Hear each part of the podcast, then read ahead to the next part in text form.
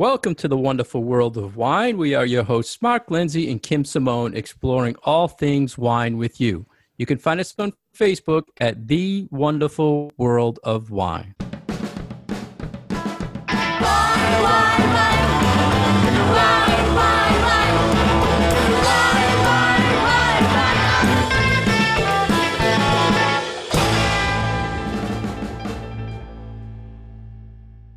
Hello, everybody, and thank you for joining us today. Kim and I are here to talk all things wine with you. How are you, Kim? I'm doing well, Mark. How are you? Everything is good. We are Good. still in our isolation uh, modes. Kim We is are. uh, still teaching her children from home and isolating and doing all we can. So we're here to talk about some wine topics to hopefully cheer people up a little bit, Kim, and, and talk about the world of wine. Absolutely. Nice to get a get away from it all for a little while and uh, learn a little bit about what's going on in the wine world.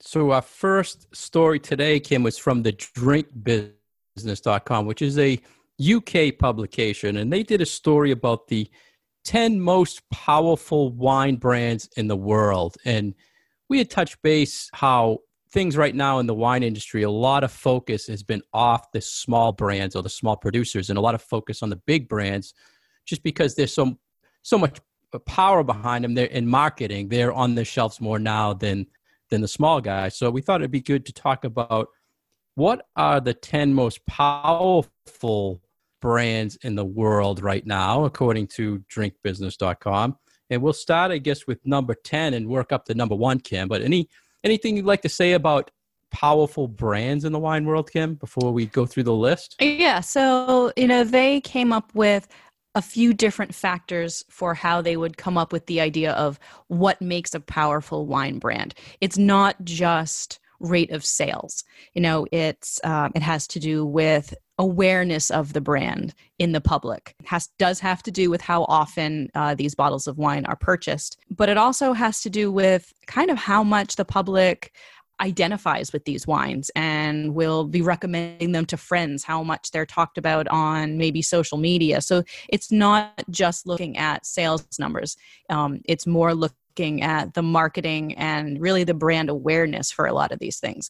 And a lot of these are things that have been on the market for uh, a good long time. And uh, again are these larger more powerful brands like you said. But some of them really don't have a lot of of a foothold in the US, which I thought was interesting. So, seeing that this is from um, a British perspective, but is looking at kind of an overall look at, at these powerful wine brands in the world and not just here in the US can sometimes be a little eye opening too. Yeah.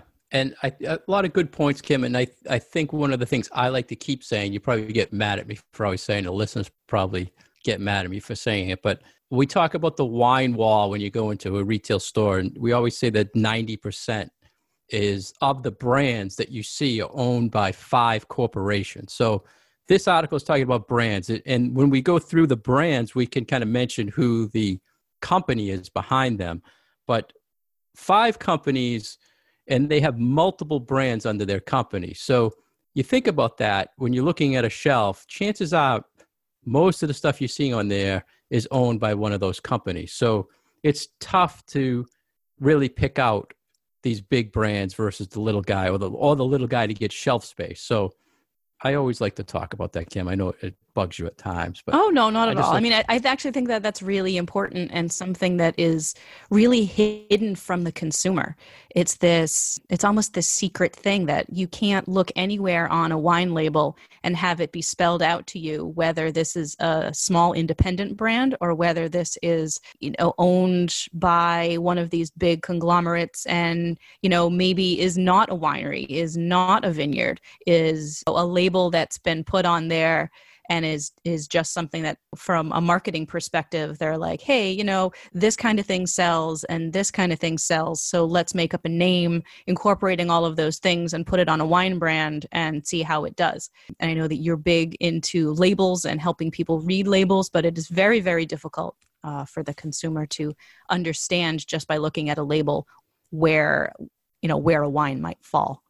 Yeah, and you mentioned that this is a worldwide brand list. So uh, a, a lot of things in our local area, for instance, it depends on it's a regional preference. So a lot of these brands you probably never saw because in our region they're not very popular, but in the world they they are. So uh, at the end, Kim, rem- please remind me. I want to get back to that point because I had an example of that, but I don't want to say it until we go through the list. So please remind me because you know you know I'm going to forget. So I will try to remember.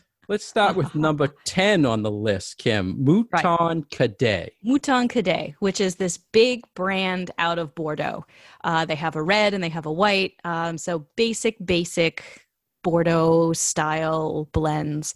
Um, I feel like they've been around forever. Long and, time, yeah. Yeah. I remember first getting into the, the liquor industry in the 70s and this was one of the probably more popular 750s you could find on the store shelves around here. Mm-hmm. came in a nice little wooden gift box with one white one red. I know classy. i'm a lot older than you but Very yeah classy. it was like you know 10 bucks 15 bucks for two bottles. I have not seen it in a long long time. It have is still out it? there. Yeah, yeah. it is still out there. We uh we sold it at Martignetti's eons ago. Now well, it seems um, 1.5 liters and 750s. So it's still out there. So number so 10. this was number 10. And what I actually liked about this list as well is not only did they give the rankings of where each of these wine brands fit, but also um, whether that was a higher place or a lower place from previous years. Uh, so this number 10 place for Mouton Cadet is actually down a little bit for them. So they used to be in like the seven or eight spot, and now they're in the 10 spot. So heading maybe off the list uh, is what I'm interpreting uh, for Mouton Cadet here. Yeah, good information. Uh, number nine is also a French brand. Uh, it's JP Chenet. I am familiar with their sparkling wines. I'm not sure if they have other uh, other types of, of wines besides a bubbly. Are you? Yeah, I actually stocked this for for years. They have a a nice Pinot Noir, a nice Chardonnay, nice Sauvignon Blanc, and it's a very interesting bottle shape that they put it in, and it retails between seven and nine dollars a bottle. So really good, you know, easy drinking, fruity French wine. So uh, I have seen it. It's around, and it's good to see number ten. Now, did, I mean nine. Did they go up or down? Came on the list. Uh, so this goes uh, from number 10 to number one. So number one is the most popular brand in the world. Okay. So did the Chenet was it in the top 10 last year? Uh, it was in the top 10 last year, and that did also go down a little bit. So it's following on the heels of the Mouton Cadet. Okay. So two right. French in the top two 10 French. so far. Number uh, eight. number eight is Frontera, which is from Chile. They also make uh, red and white wines in, uh, I think, a couple of different tiers. So basic varietal uh, varietal wines, and they seem to be gaining. I don't believe they were on the list last year. So Frontera is now on the list. So South America coming in. Yeah, and a lot of our listeners probably know this brand from the the uh, Concha Toro label uh, with the little. I think there's a bull on it, right? Is that the symbol they use? I think it's a bull. Concha Toro from Chile. But uh, one so. five's very popular, easy drinking reds and whites. Mm-hmm. Number uh, seven. Number seven. Now we're finally in the U.S. So Carlo Rossi has come in at number seven. So do you think this is the jugs? This is it. I mean, uh, woke up a lot of our Franklin listeners because the uh, Franklin wine Franklin, cooler is based Franklin on cocktail. Carlo Rossi Burgundy or Paisano, and it's owned by one of the big guys, Gallo. So this is the first on the list that's owned by the the top five big companies. So uh, Rossi, and over the years they've they've kind of gone from the the mini jugs to regular format bottles. It's probably one of the biggest. What's the word when you uh, using more emissions?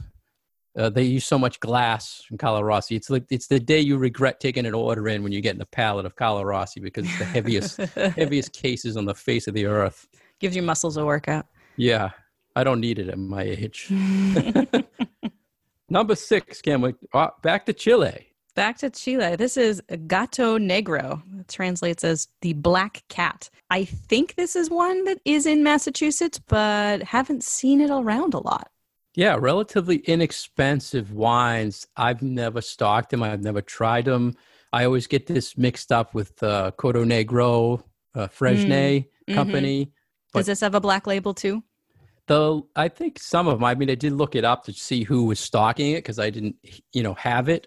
and it's just you know basic reds and whites and reasonable price points. I think most of the time you'll see these in like a two for two for 10, two for 12 section in someone's retail store. Uh-huh. What's, uh, oh, back on number five, we're getting back to a brand everyone our listeners should hear or of know of. is Barefoot, Kim. Right. Number five. What were they last year? Last year, I think they were six or seven. So they're so, rising on the chart uh, maybe even a little well. bit lower down. Yeah. And uh, one of the comments uh, for Barefoot was that they have been helped by the emergence of the spiked seltzer category. So not just wine that we're talking about here, but the because they are branching out into some of these other uh, trendy beverage categories that that is helping them um, you know helping them with with market share helping them with being in front of the consumer uh, and rising their number on this chart.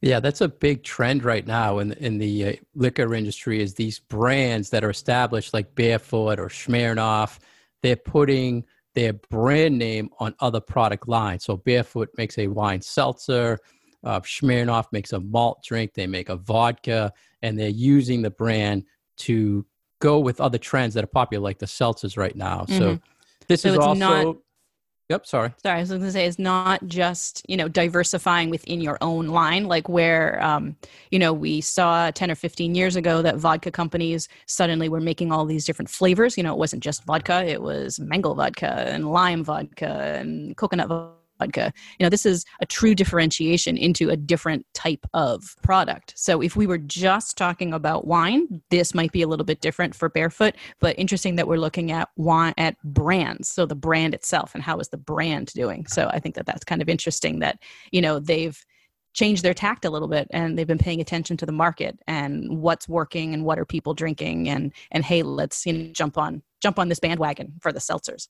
and like you said, Kim, when we started it, these big brands have it's all about their marketing departments and and they know where things are going and how to keep pushing their brand. So this is a another Gallo company, and uh, every year they're doing more and more. They're building their own glass plants. They're building their own canning plants, and they just keep going and going and going with it with their brand line. I'm so glad you know who owns all of these because I can't keep them straight in my head. I mean, yeah, even I though there's just a few of these really, really big companies, um, you know, you, you've got your finger a little bit more on on who who owns what and who's distributed by what and all that. So, thank you for that expertise. Yeah, well, in the retail world, you have no choice but to try to find out who's behind them because a lot of times when you're buying, it's based on the brand and and mm-hmm. the the company behind the brand. So right, the portfolio and who's yeah who's got what. It all you know. You were in sales, so yeah, you, you know how that works. I do.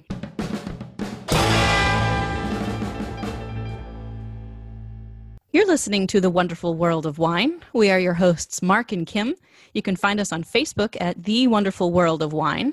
And you can learn more about Mark at his website, franklinliquors.com and more information about myself at vinitaswineworks.com. So we're back and we are discussing the 10 most powerful wine brands in the world.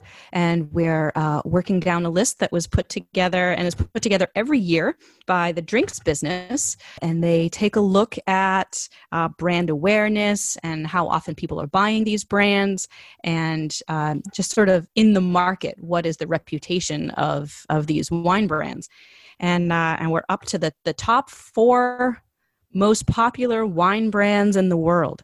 So brand number four, Australia, jumping in here, and it's Jacob's Creek. Finally, Australia hits the board. Right? and Jacob's this is a brand Creek that's been, around for a oh, while. Oh, yeah, I was just going to say they've been around a long time. They're now owned by a, a very powerful company called Pernod Ricard, which is behind a lot of liquors you see out there in the in the world. I I love this brand. I think they've come out with a, a very interesting product line. Jacobs Creek was known, you know, I think mainly for its Shiraz that was out for years, and lately they've made a lot of like uh, bourbon barrel products that mm, they're mm-hmm. aging because they own liquor companies. They own Chivas, they own Jameson, so they're putting their wine in those casks and they're expanding their wine line based on their on the brand. So So is that a newer thing for them doing these these new productions with with these uh, special barrel aged wines? Yeah, and when you think about it as a as a company, I think it's a great idea because you have Chivas, you're making Scotch, you have these excess barrels, and instead of getting rid of them, you just push them over to your wine division and you put your wine in them. Same with Jameson; they're going through a ton of barrels That's very their smart. product. So then they come out with this line, and they're saying it's aged in these barrels. So now you're getting that Jameson guy who might not have been a wine guy who might buy the product just because that brand is on that product. Right. So what's number? We're on four. So what's three, Kim? Uh, number three, we're going to our biggie. This is Gallo out of California, which you've already mentioned a little bit. Uh, Gallo, big, big brand, uh, responsible for about 40% of all California wine production. That's a massive Wow. number. Yeah, huge. And and this particular brand is their family vineyards. So they it says Gallo Family Vineyards and has all sorts of varietals, all sorts of sizes. And I I was kind of shocked that the Gallo brand is still as high in well in the world. I mean, it must be the United States. It's got to be the most popular. You, what did you say mm-hmm. the volume was in it? 40%. Forty percent. Wow. That, I don't think that's 40% of the Gallo family, but that Gallo, the company, Oh, produces okay. or or owns or is responsible for 40% of everything that's coming out of California. So I, I think that's what they mean. But if I mean if Barefoot's number five and they're number three with this brand, they got to be selling pretty close to the same millions of cases. Yeah. which is pretty impressive. It is. It's millions and millions of bottles or cases of wine. I don't think I've ever had a Gallo wine. Tried a Gallo wine. Thinking even Huh. way back. I'm sure. Never I have. tried it. Have you? I'm sure I have. Recall? Well, not me. I, see, I don't remember. So Yeah. Well, we're not you. supporting this top list right now.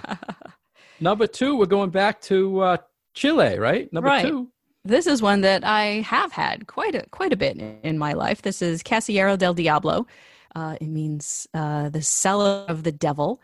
Uh, very very popular brand out of Chile. I don't know what the sales figures are for it, but um, is popular. Has been popular. They are pretty much flat from the year before, so I think that they were also number two the year before. Um, but they haven't they haven't really changed much. So their popularity is um, is pretty high and is pretty steady. This is And the they're good wines. That's Contratoro. I said Frontero is Contratoro, right? Isn't this the brand that's Contratoro? No, I think Frontera is. Frontera is? Jeez, I, I I have to look that up now because I I confuse myself which which what on these on these two Chilean lines. But I know this brand does have much higher end wines also available, and I'm assuming the the lower level is what they're pushing here for the top brand, though. Correct? You're right. Conchi Toro is Frontera. Is Frontera. It is. Yeah. Okay. You looked it up that fast? I did. Wow. I'm quick on my phone. See, that's why we do our Google segment. Quick with my Google. Now you could could save that for our next what we Googled.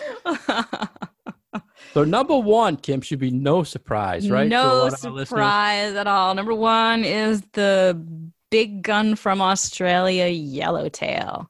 Many sizes, many flavors. Yellowtail. Now I'm curious, since I've noticed a trend in this brand. What did it say it was last year?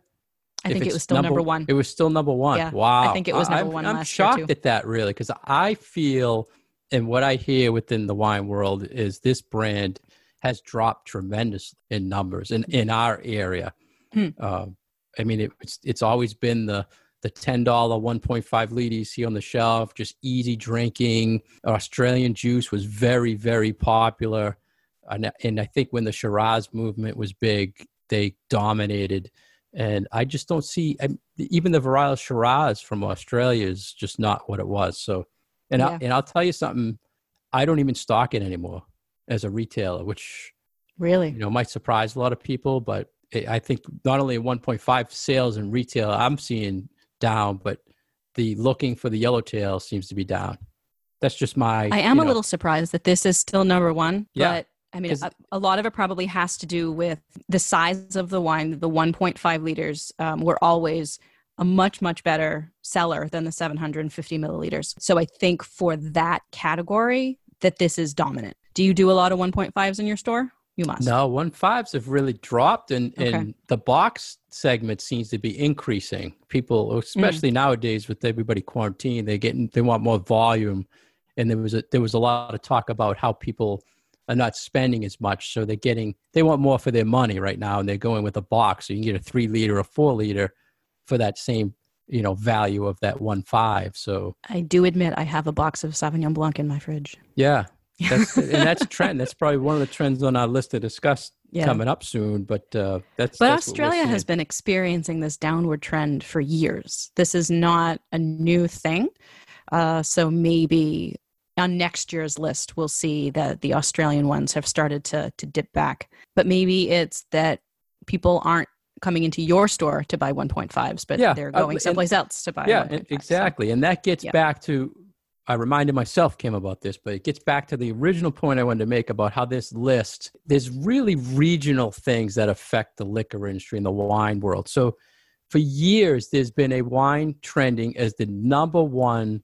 Well, let me ask you, what do you think is the number one Italian wine brand in the United States? Italian wine brand. Hmm. I mean, all our hmm. listeners probably are familiar with Bella Sera, Cavit, you know, even Prosecco's that are out there but the the number one brand, I bet you probably a lot of listeners never heard of it. Yeah, I was going to say like La Marca Prosecco or Antinori or something like that. No. Yeah, which is owned by some of the big corporations. The number one selling Italian brand for I think the last two years has been a, a wine brand called Stella Rosa. Have you ever heard of it? I've seen the billboards. They're but no, I don't know the wines. Wine. They have like a crown yes. built into the yep. They have like blackberry. They just came out with watermelon and it's these flavored fruity wines made in Italy and in California. It's the number one selling. So that state is driving the numbers wow. in the whole country, and it's the biggest imported brand Italian brand. It oversells La Marca, Bella Sera, Cavit. So that's why I wanted to mention on this, like looking at this list, brands it's worldwide. It's the average of the of the world, correct? I mean, but in our area, right. this list would be totally different. Franklin yeah. would be different than North than Norfolk, Milford. It everything's regional. Even in the liquor field, like certain flavored brandies are popular here, but they're not mm-hmm. popular next town over. And you also have to think of the size of the production of these brands of wine. So, a smaller brand that maybe only produces 100,000 cases a year, and that's still a pretty decent number. You know, that's a pretty good sized winery that can produce 100,000 cases, but they can't compare in sales to a company that produces a million cases. So these brands already have the advantage of having built up their production numbers to such a high level that they can get on a list like this. But if you're only producing 50,000 cases, 75,000 cases, there's no way that you're going to get the sales numbers that are, that are going to make you relevant on a list like this. I mean, you might sell out all your wine every single year and you're doing really great, but you're not going to show up on a list like this. Yeah, excellent point. And we're not we're talking like hundreds of millions of cases that these big brands are making. You know, I think Barefoot's 300 something million cases. So you have a lot more shelves you can be put on when you're producing that much. So your brand is noticed a lot more, like you said, Kim. So and and that's why and you're never you know, out of stock. yeah, it gets back to why we're seeing a lot of these brands now with things, you know, the way they are in the world. The the little people are fighting to get their product on the shelves on a normal day, and then you know, pandemic happens and they have no shot of of doing business like they they want to do with these big guys around. So a lot of interesting numbers here. Kim, anything else you saw mm-hmm. in, in this story? No, I, just, I I really liked seeing the up and down. You know who had risen on the list and who had dropped on the list. Yeah, I didn't. You you've read it way more detailed than me. I didn't even notice that. I, I was just going to say I they didn't really focus on like we were saying, Carlo Rossi's Gallo, Barefoot's Gallo, they didn't really focus on the corporation behind the brand. No. It was more the brand, which right. I and they, I like they could have talked all about Concha y Toro, right. but it wasn't. It was just specifically just the brand. for yeah. Frontera. So I thought that that was interesting too. That it wasn't overall company that was in charge of that, yeah. which you made mention of with Gallo. That it was just Gallo family, just that one label, as opposed to you know everything owned by Gallo. Yeah, and imagine if so. The, there was what three Gallo products on the list, Carlo, Barefoot, and, and Gallo Family Vineyards. So three of their hundred brands are top in the world, top right. ten in the world. So that's that's pretty amazing. Right.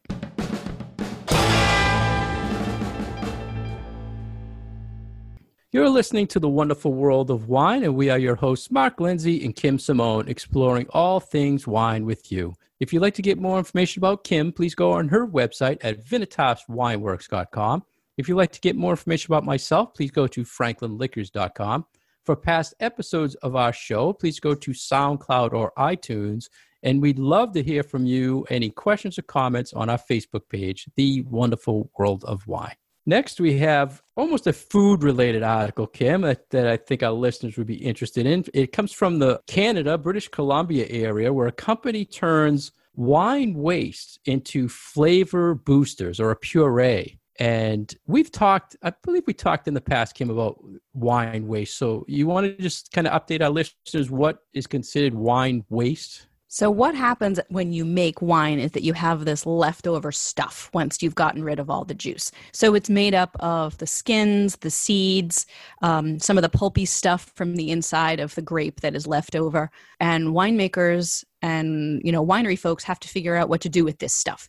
So a lot of the time it's used as uh, feed for livestock pigs love this stuff apparently. But there has been uh, this movement over the last few years to come up with other ways of using this stuff so um, I believe the last time we had an article about this that we talked about, it was going into cosmetics. So there were like creams and uh, you know scrubby stuff for your skin, uh, thinking that the antioxidants that are naturally occurring uh, in the grape could be then transferred into some skincare products. So I know we've talked about that in the past. Uh, yeah. this one, the skincare, yeah. we talked mm-hmm. about baths, people taking baths in it, fuel being made out of it. Yep, yep. And there's you know other things that over over time people have tried doing with it. So like this, if you soak this in water and then get more of the the sugary juice out of it, and then ferment that and distill that, that's how you get grappa. So it's all this leftover stuff. And uh, this country, this company out of uh, British Columbia has looked into using it as a flavor enhancer in a lot of um, vegetarian products like meat replacement sorts of things to to up the nutritional content but also the flavor content because a lot of this stuff still has a lot of uh, a lot of flavor compounds in it. Yeah and he i guess he said he was watching bears wild bears eat the waste. Yeah that's right. And that's how he came up with the bears like it uh, we must be able to do something with it and I saw the there was an interesting number they gave Kim about one fifth of the grape weight is used to make wine. The rest is waste. So they so say like one fifth. Say the juice that's taken out, and then you have the skins and everything left over. That all that waste, you only use one fifth of the grape. The rest is waste, and that's what this gentleman. I, you really only you're only using the the water part of it, you right? Know, the liquid right, part of it. Exactly. So so yeah. all the other stuff's wasted for years, and I, I'm, I didn't write down the guy's company. Do you remember what the company name was? That's selling because I was on. Oh, it was called Wine Wine Crush, right? Wine the Crush. site is Wine Crush, and they had like different flavors uh, mixed with salt, like a Malbec flavor. So it's almost like a like a barbecue type seasoning, yeah. right? Right. Flavor enhancer. Cheap, they say like fifteen bucks a bottle. Lot. Interesting. Hmm. So like like you would use a, a liquid smoke or a Worcestershire sauce or something, and uh, it's used to enhance. Um, I don't want to call them fake, but uh, alternative meat products, shall we say? Yeah, so, and that's what they're saying. It's a meat replacement, like you said, and, and the and the pomace, so the waste does contain oils, fiber. It contains acids. It contains proteins. So that's why they're saying it could be a meat replacement.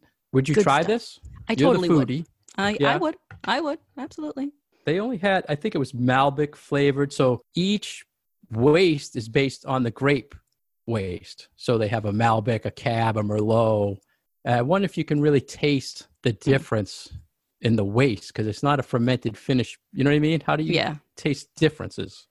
Well, you do taste differences in the grapes. If you taste like a Cabernet grape next to a Malbec grape next to a Sangiovese grape, you can taste the differences, but it's subtle. But the and it's different. It doesn't taste yeah. like the wine. Yeah. Well, This it's still just it. the skins, right? And so much of the flavor compounds are in the skins. So why not?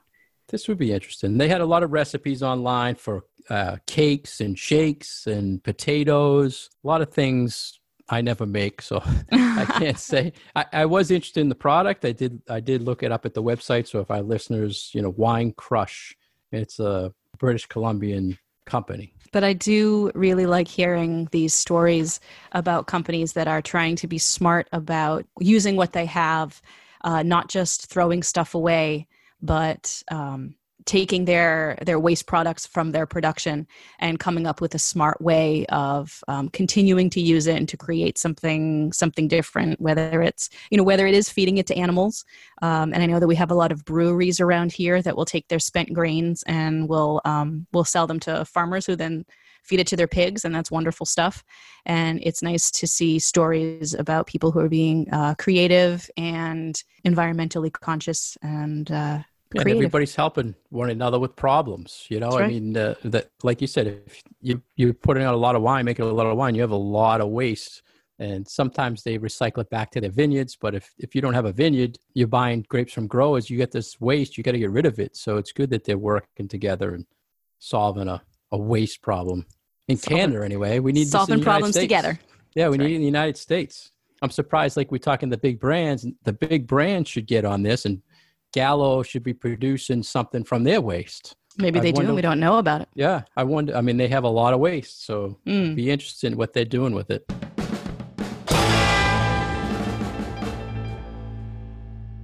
Thank you for listening to The Wonderful World of Wine. We've been your hosts, Mark Lindsay and Kim Simone. You can find us on Facebook at The Wonderful World of Wine. You can leave us your comments and your questions. And you can find past episodes on SoundCloud and iTunes. Cheers.